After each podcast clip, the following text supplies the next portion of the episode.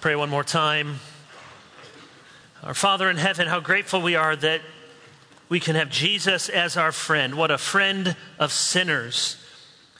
God, through your word, now we pray that you would give to us spiritual life, that every soul in this room might truly see, understand, and know you. If any are but once born, would you give them new life? Do in us what we cannot do ourselves. Open our eyes, unstop our ears, and give us new hearts. In Jesus' name we pray. Amen. I have a thought experiment for you. If we were a smaller group, I'd take the time to have you write down some answers and hear what you came up with, but we won't do that. But I want you to think into your head. If someone asked you, okay, here's the question What is Christianity? What is Christianity? And you only had 10 words. Now, take out the articles and the prepositions. T- 10 words that you could write on a board, and then you could, you could explain, you could unpack these words. But if you were going to start your explanation of Christianity with 10 words, what, just think for a moment, what 10 words would you want to write up on the board, would you want to put on the napkin to explain to your friend what Christianity is all about? All right, so think about what's on your list of 10 words. I bet you had Jesus somewhere. That would be good. I'll even give Jesus Christ. That will be, will count as one. Maybe God. That would make sense. Be Father, Son, Holy Spirit, or maybe if you're thinking, you thought, I'm going to put Trinity. All right, I'll save some words there and then I'll explain that. Maybe being in this place, covenant, because that word is ubiquitous around here. Maybe fall, redemption. Seminary students wrote down propitiation. What word is on your list? Just 10 words to describe to someone what is Christianity about? Well, I imagine that if we had time to collate the list, that very few of you put this word, which is one of the most important words in the whole Bible, and a word that you need if you are to explain the gospel to someone. It is the word repent. We think of that sort of as a scary word, maybe somebody on a street corner with a sandwich board, repent, for the end is near. But when Jesus announced the gospel, he said in Mark chapter 1, very simply, repent and believe in the gospel.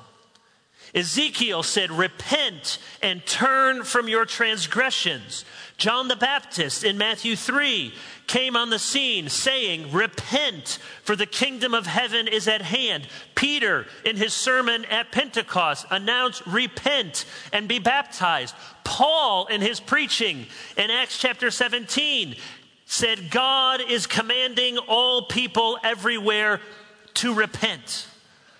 Of course, there's a lot of words, and if you only get 10, it'd be hard to say that many of them are wrong. And yet, I would suggest to you that if you are going to faithfully explain the gospel, and you are really going to explain what Christianity is about, you must have in your short list of words this word, which many of us would, oh, yes, yes, yes, of course we believe that.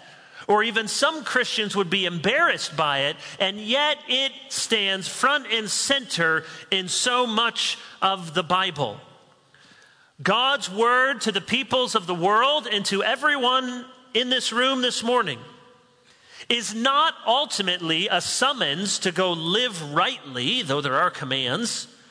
Certainly, it's not a promise to make all your dreams come true and live your best life now. No, we do not understand what Christianity is all about unless we understand that God is even now commanding all people everywhere to repent. Turn in your Bibles, if you're not there already, to Revelation chapter 9, and you will see This is one of the most important words in this text. Revelation 9, verses 13 through 21. The second woe, the sixth angel with the sixth trumpet. We read beginning in verse 13. Then the sixth angel blew his trumpet, and I heard a voice from the four horns of the golden altar before God, saying to the sixth angel who had the trumpet, Release the four angels who are bound at the great river Euphrates. So the four angels who had been prepared for the hour, the day, the month, and the year were released to kill a third of mankind. The number of mounted troops was twice 10,000 times 10,000. I heard their number. And this is how I saw the horses in my vision, and those who rode them. They wore breastplates the color of fire and of sapphire and of sulfur. And the heads of the horses were like lions' heads, and fire and smoke and sulfur came out of their mouths. By these three plagues, a third of mankind was killed by the fire and smoke and sulfur coming out of their mouths. For the power of the horses is in their mouths and in their tails, for their tails are like serpents with heads, and by means of them they wound. The rest of mankind, who were not killed by these plagues, did not repent of the works of their hands, nor give up worshiping demons and idols of gold and silver and bronze and stone and wood, which cannot see or hear or walk, nor did they repent of their murders or their sorceries or their sexual immorality or their thefts? This is a strange and difficult passage. Could just make that as a post it note for most of the rest of Revelation. This is a strange and difficult passage. There are lots of questions we could ponder from this text. I want to look at five of them. The last of which, which will, will bring us back to this big theme of repentance. Very simply, the five questions are who, what, when, where, and why. That's what we're going to ask of this text. Who, what, when, where, and why. Question number one Who is being harmed and who is doing the harming in this passage? That's the first question the who. Who's being harmed? Who is doing the harming? Well, look back at chapter 8, verse 13. That's when this section within a section started. 8:13 Then I looked and heard an eagle crying with a loud voice as it flew directly overhead, "Woe, woe, woe to those who dwell on the earth." At the blast of the other trumpets that the three angels are about to blow. This threefold woe. So, just as we saw with the seals, there's really a group of four that go together, and then there's five, six, and seven. Five, six, and seven of these angels blowing their trumpets come in this unit of three woes. And notice again that phrase, because it's important Woe to those who dwell on the earth. Seven times we have this phrase in Revelation. Every time it's a reference to the wicked, the unbelieving, the ungodly. So, as we've seen and we'll see, there, are, there, there will be suffering for God's people on the earth. And there are certain kinds of sufferings in the world that everyone will experience. But when we have this phrase, those who dwell on the earth, the earth dwellers are in contrast to those whose names are written in heaven. So we're thinking here of those who do not have the mark of God, but rather, as we'll see later, the mark of the beast. We're talking about the ungodly. So that's who is being harmed. Well, what about who is doing the harming. In the first woe, a few weeks ago, we saw that Satan, that was the argument, that Satan, this one who comes from the abyss, that Satan was given authority to harm the ungodly. That even though these people, in a way, belong to Satan, Satan is no friend to those who are in his train. He means to accuse them, he means to deceive them.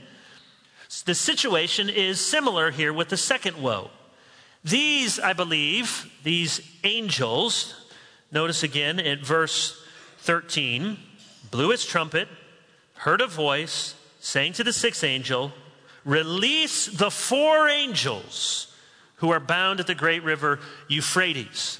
This angeloi can mean messengers. So that we hear angels and we usually think good guys, uh, angels can also be wicked angels. We call them demons. Believe that these are bad angels. Remember in chapter 7, verse 1. Go back to 7, verse 1. There, after this, I saw four angels standing at the four corners of the earth, holding back the four winds of the earth. Now, those were good angels, and they were there because there was an interlude in the middle of the seals to say, well, who can stand? Who will stand on the great day of judgment? And so we have this vision of the 144,000, the great multitude. And the picture is of the four angels are saying, no, no, don't let this final cataclysmic judgment fall upon God's people.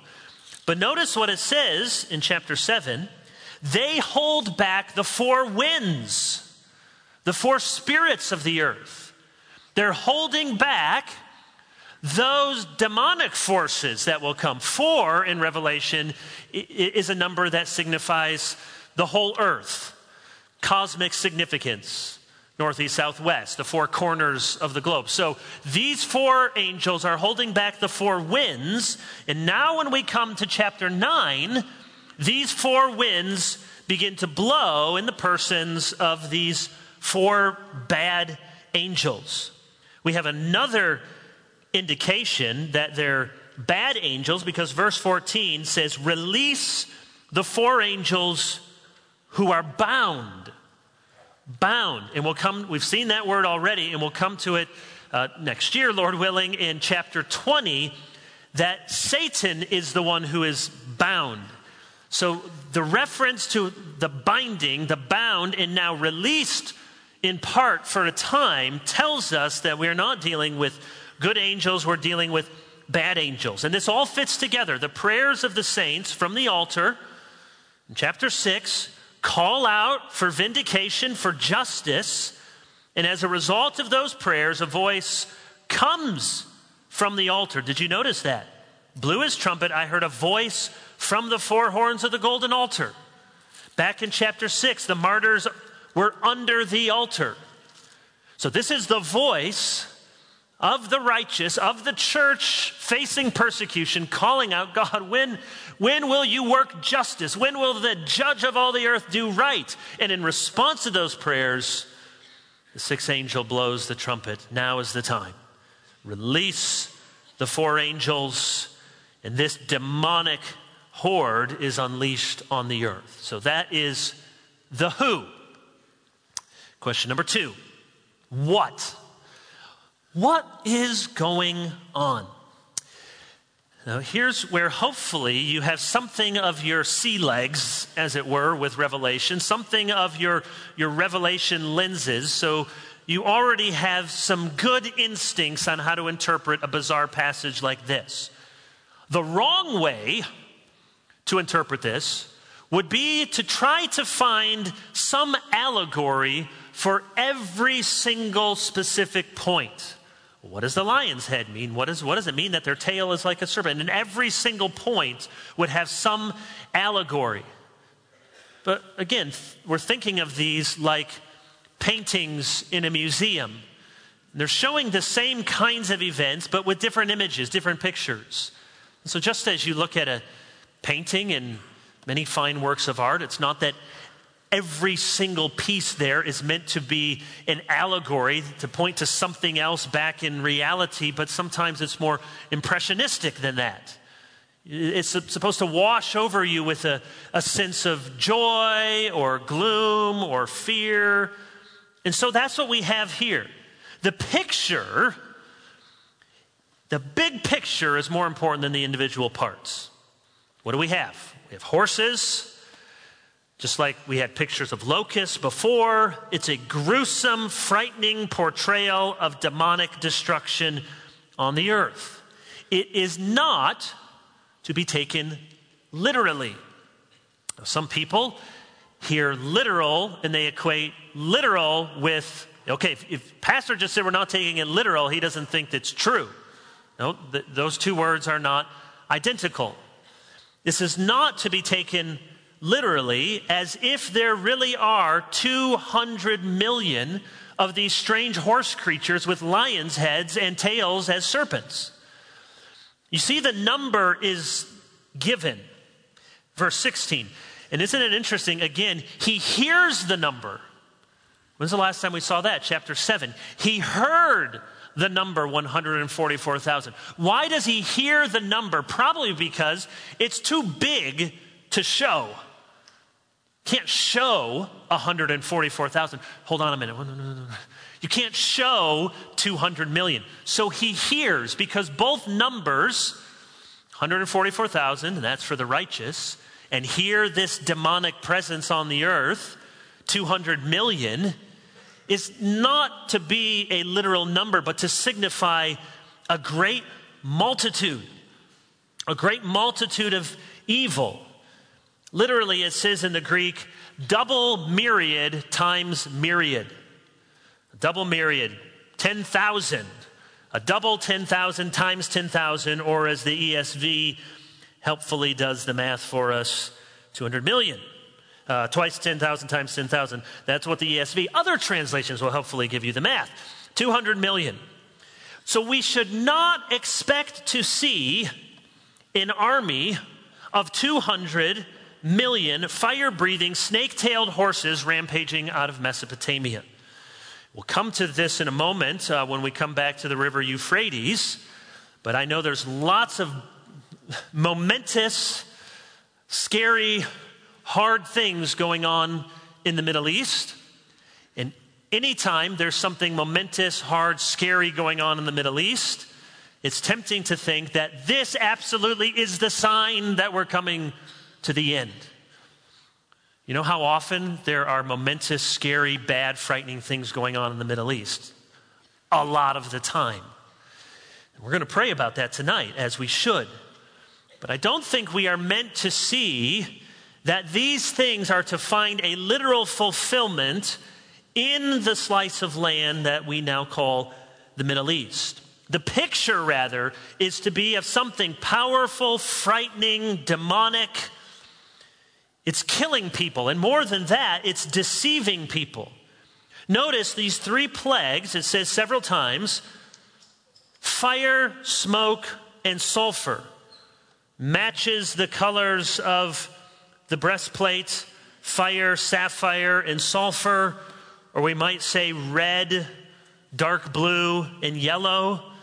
It's the same as fire, smoke, and sulfur. These are the colors.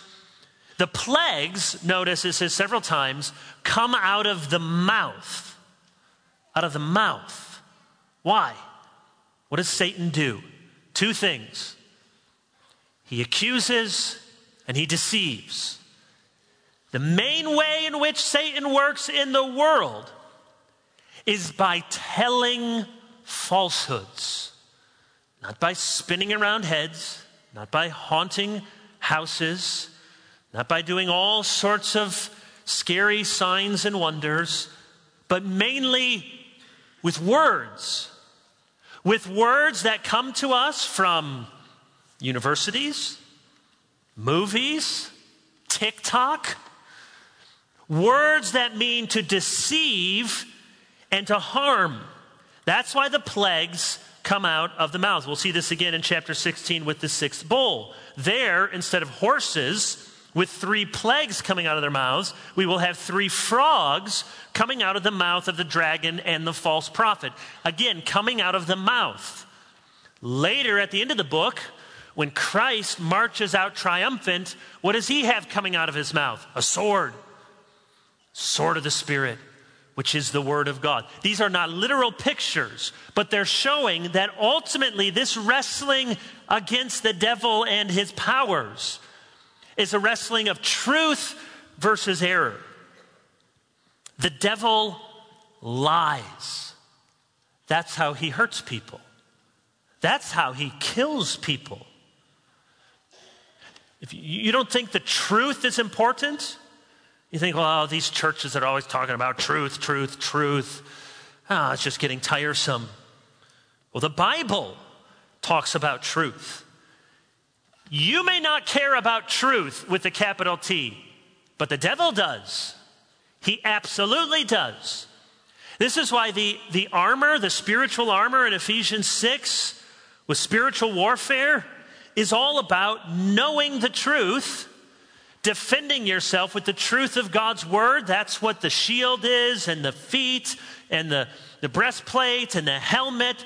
They're all elements of God's truth about us as Christians. Lies. That's how the devil works in the world. Lies that he gives to you, sometimes through entertainment Sometimes through the quiet moments and quiet places, dark places in your heart. Sometimes through very smart people. Sometimes through media. Sometimes through social media. Sometimes through politicians. Lies that say, you are autonomous. Your body is not the real you. Your desires ought always to be fulfilled.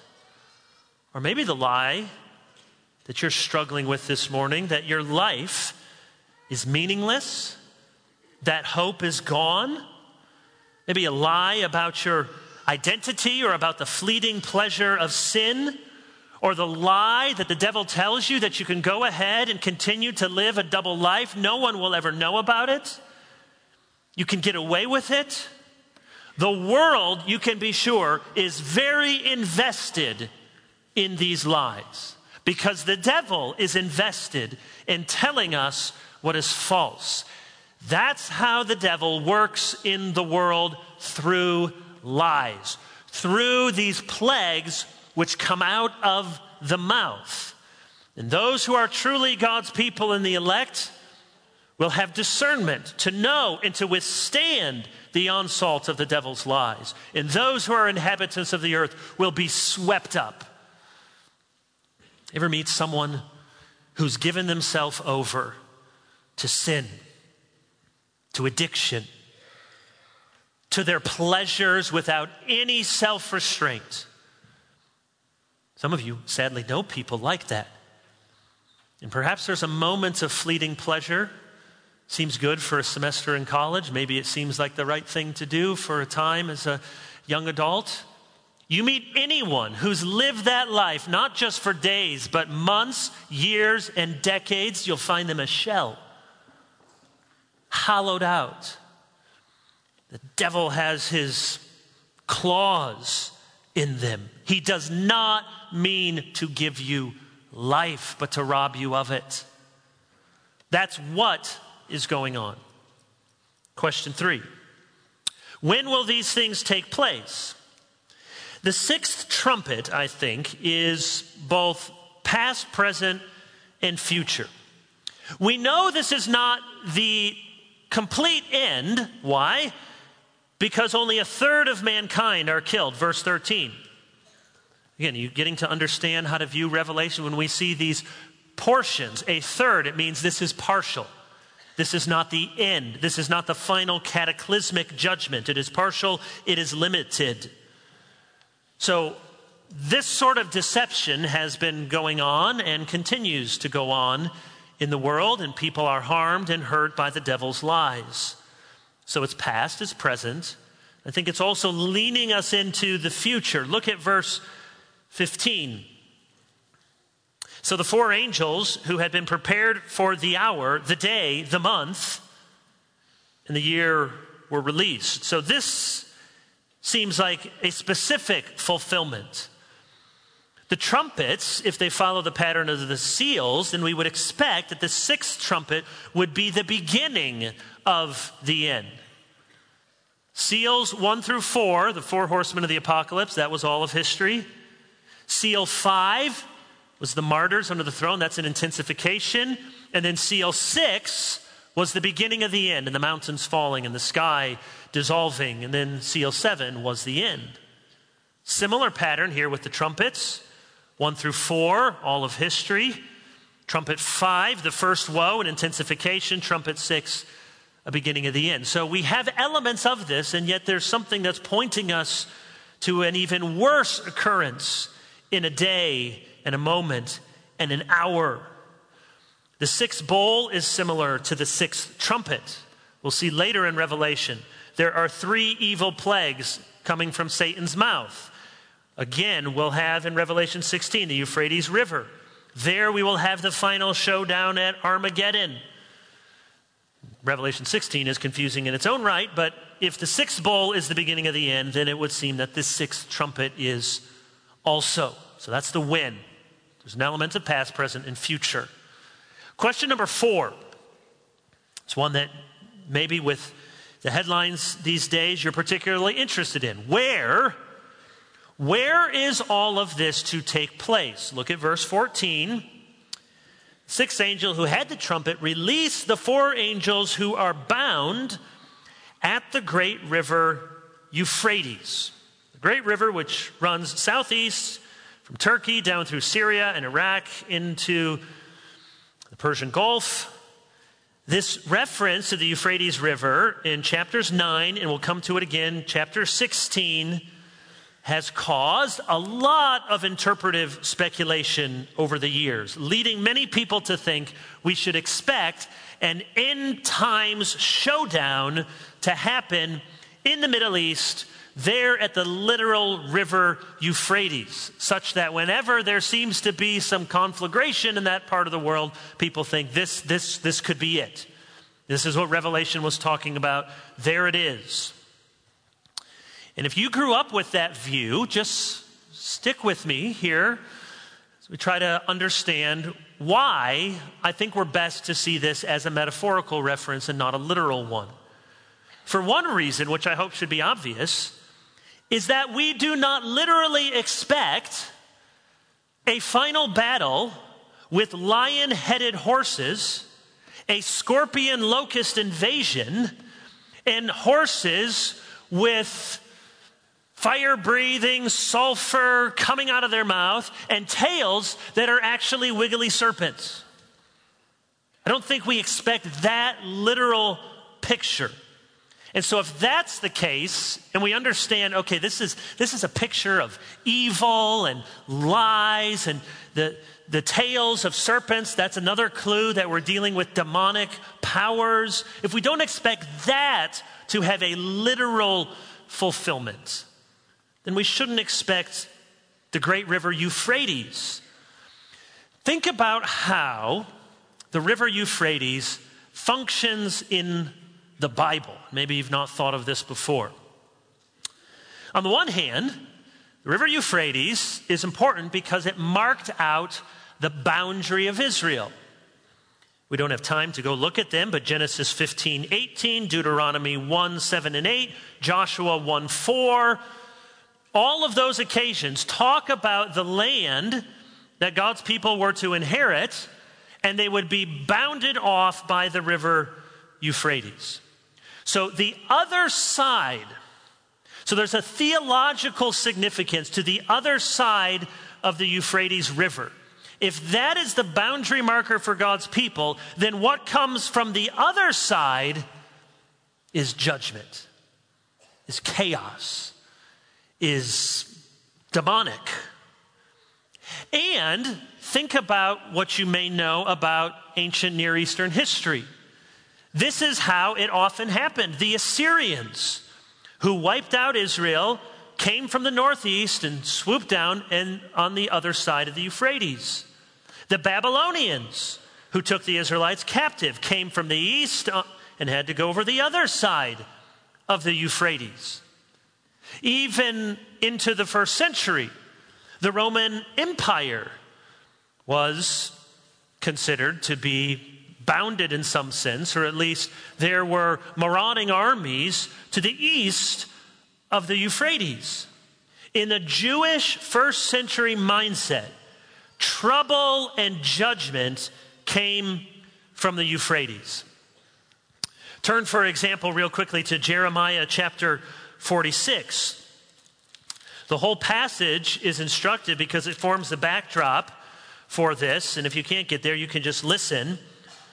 Jeremiah 46 is about a judgment on Egypt. And listen to what the prophet says Jeremiah 46, verse 2 about Egypt concerning the army of Pharaoh Necho, king of Egypt, which was by where? The river Euphrates at Carchemish, and which Nebuchadnezzar, king of Babylon, defeated in the fourth year.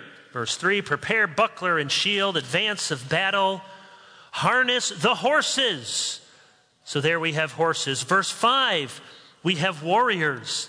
Later in the passage, there are serpents, there are locusts. So, this imagery, which was used to describe the defeat of Egypt in Jeremiah 46, is now being brought forward, would have had familiar echoes to a first century Jew. Egypt, when they were defeated, Babylon came from the other side of the Euphrates. The Roman Empire knew that on the other side of the Euphrates, the great river marked off the boundary for God's people. So, why does this disaster in chapter 9 and later in chapter 16 come at the Euphrates River? For this reason. By the first century, it had become a not to be taken literally symbol of judgment and defeat. That's where bad things come from. And just as the rest of this passage, the number 200 million, the pictures of the horses, the fire, the snakes, the lions' heads are not to be taken literally, so the reference to the Euphrates River. Doesn't mean that we shouldn't be very concerned about the things happening in that part of the world. Doesn't mean that we know another place where the end may come. But it does mean that Revelation 9 and later Revelation 16 are not trying to give us a geographical roadmap. Look there, that's where the end of the world will take place. Revelation is not to be interpreted in that way. Which leads to our fifth question, and in many ways, the most important one. Why? Why does God release this demonic attack of death and destruction? Notice again, this is all under the sovereign hand of God. Verse 14 release the four angels who are bound. They were bound. They had no authority to do this on the earth except the angel called, the voices called, and God granted by his sovereign authority that they could do so.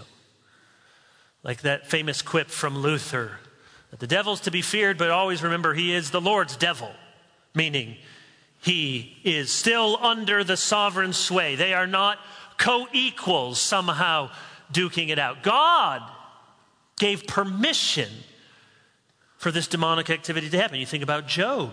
There, Satan comes before the Lord, and he gave permission that Job might be tested as he was. Why does God do this? Why does he allow for this judgment, or at least partial judgment, to take place? Because that's what we have. Whenever you read of fire and sulfur in the Bible, just think bad things are happening, God is angry.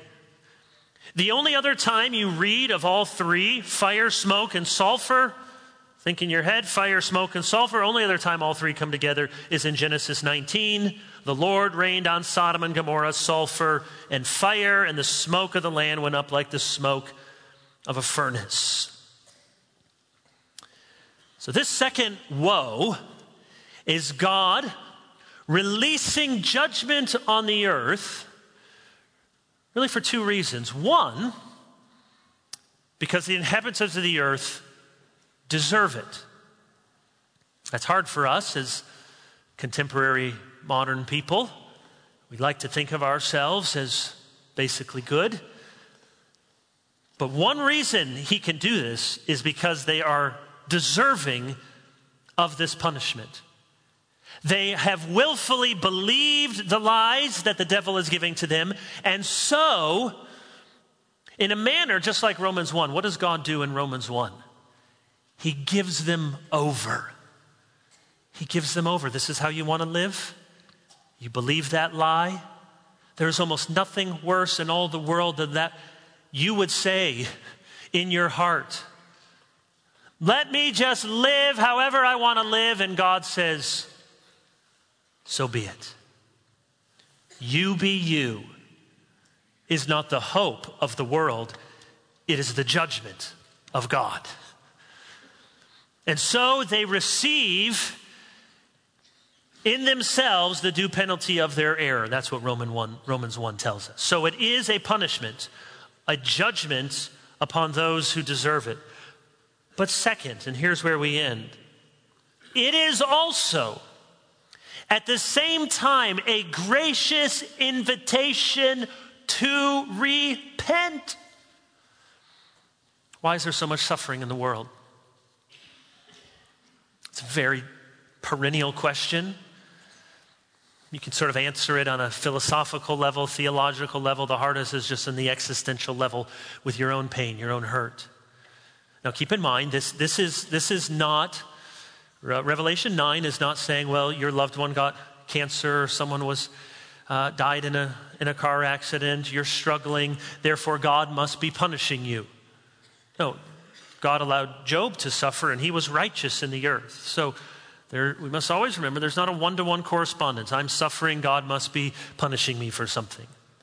Now, this is talking on a cosmic level. One of the reasons there is so much evil in the world is because God will at times lift the restraining power of his presence so that in partial fulfillment of these things, the inhabitants of the earth can see just how bad the judgment will be. Every act of partial judgment is an opportunity and a gracious summons from God to repent. It's like that famous line from C.S. Lewis God whispers to us in our pleasures, speaks to us in our conscience, but shouts in our pain. Isn't that true?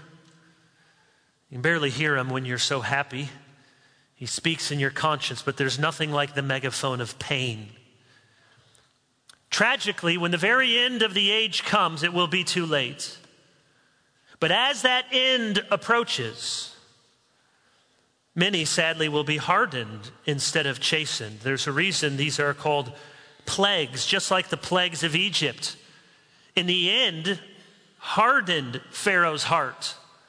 Pharaoh hardened his heart, and the Lord hardened Pharaoh's heart.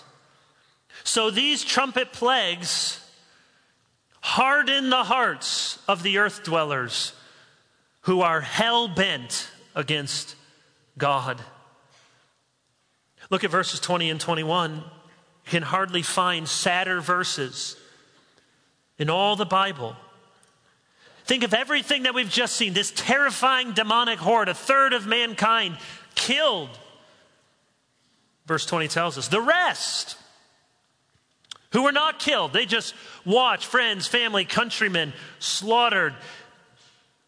Yet they did not repent. Even with such graphic warnings, still they did not give up their idolatry, their anger, their witchcraft, their immorality. The sad truth is that some people, you say, well, he's hit rock bottom, nowhere to go but up. Some people hit rock bottom and they start digging. They say, there's got to be something below this. And they don't change. The worst woe of all may very well be the curse of a hard heart. Look at what it says in verse 21 nor did they repent. Now, notice the sins in verse 20 have to do with the first table of the law worship, violation of the first commandment, idols, violation of the second commandment, probably blaspheming the name of God, violation of the third commandment. Now, verse 21 turns to the second table of the law, sixth commandment, murders. Seventh commandment, sexual immorality. Eighth commandment, thefts. You say, well, what about sorceries? Well, because we're in, I think, deliberately the second table of the law, do you see that? Moving from six, murders, seventh commandment, adultery, eighth commandment, do not steal. I think that sorceries must be either a part of the sixth commandment or the seventh commandment, or maybe both. The word that's translated here, and it's a fine translation, as sorceries, is the Greek word pharmakia. You can hear from which we get our English word pharmacy. Now, don't think any pharmacists here are doing the devil's work. We appreciate, but it's just a Greek word that means drugs, potions, or can be used as the casting of spells. Now, I we can't be sure that this is the sense here, but there are a number of occasions in the ancient world where pharmakia is linked explicitly to abortion. You think abortion is something new. No, people have always tried to get rid of unwanted pregnancies. And so many commentators think, and you can make a good case, that this is here together with the sixth commandment because you would take, they had ancient pills or potions or ways that were supposed to rid a woman of life. Or it could be leaning into the seventh commandment that the sorceries involve some kind of sexual behavior and orgies and incantations and the like. What we see in verse 20 and 21 is that despite all the warnings, all the death and destruction, yet they continued to disobey the first table of the law, they continued to disobey the second table of the law. Repentance has never been easy. It wasn't easy in the ancient world, it wasn't evil, easy in the Middle Ages, it's not easy now. No one likes to be told. You need to die to yourself. That, that sin nature needs to be put to death. You need to admit you are wrong and change. It's always easier to get a crowd by leaving out the repentance part. And there's a lot of churches that do that. The gospel, Jesus, uh, God loves you. He can forgive you. You just need to trust and believe, and things are going to go well, and you'll live forever in heaven, and you'll have blessing and abundance. Lots of truth there. But what about the word repent? Embarrassment. It's easy to be embarrassed when you make a mistake. It's easy to regret. You, you were lazy, you showed up uh, to, to work late, you, you got punished, you didn't study for the test, you failed. That's embarrassing. That's regret. It, it's, it's easy to make a non apology apology. I'm sorry if you were offended. But real repentance, change of mind, change of heart, change of behavior, that's difficult. To say, I am not fundamentally a good person deep down. I am not the center of the universe. I am not the king or queen of this world or even of my life. You change your mind about your sin and you admit, I am responsible for my actions. My past hurts, even when people sinned against me, do not excuse my present sins. My offenses against God and against others are not trivial. I do not live or think or feel as I should. And as you repent, you change your mind about God. And now you acknowledge He's trustworthy, His word is sure. He's able to save. You believe in His Son, the Lord Jesus Christ. You owe Him your life, your allegiance. You admit gladly He's your King, your sovereign, and He wants and knows what is best for you. To truly repent the world can give you regret, embarrassment, apology. To really repent of sin takes a work of the Holy Spirit. When's the last time you've repented? Because I promise you, you haven't been batting a thousand. I haven't been. You, you've not been going years and years without sinning. Not been going days and days or hours. When's the last time you said, I was wrong? I sinned. I was wrong about God. I was wrong about myself. My way of looking at the world, my way of looking at my family, my way of looking at myself was wrong, and I want to change. So, right now, as we close, just make sure Because here's what happened if I, were, if I were there listening, I'd be thinking, preach it, preach it, Kevin. And I already know who I'm sending this sermon to. don't, don't listen for other people quite yet. What is the Spirit of God saying to you? Most of you know Amazing Grace was written by John Newton. And you know that prior to becoming a Christian, John Newton was a drunken sailor and a slave trader. He was converted in a storm at sea. His life did not change all at once, but his repentance was genuine and he changed over time. Here's what he wrote I stood in need of an almighty Savior, and such a one I found described in the New Testament. Thus far, the Lord had wrought a marvelous thing. I was no longer an infidel. I heartily renounced my former profaneness and had taken up some right notions. I was sorry for my misspent life, and I purposed an immediate reformation. To all appearances, I was a new man. There are a few things more important in life than repentance. Revelation tells us quite literally you do not go to heaven without it. Friends, do you believe that Jesus can change you? Jesus can forgive you. Jesus can save a wretch like you, a wretch like me. And the grace that saves a wretch like you is the same grace that can bring us all the way home, praising his name for 10,000 years. Let's pray.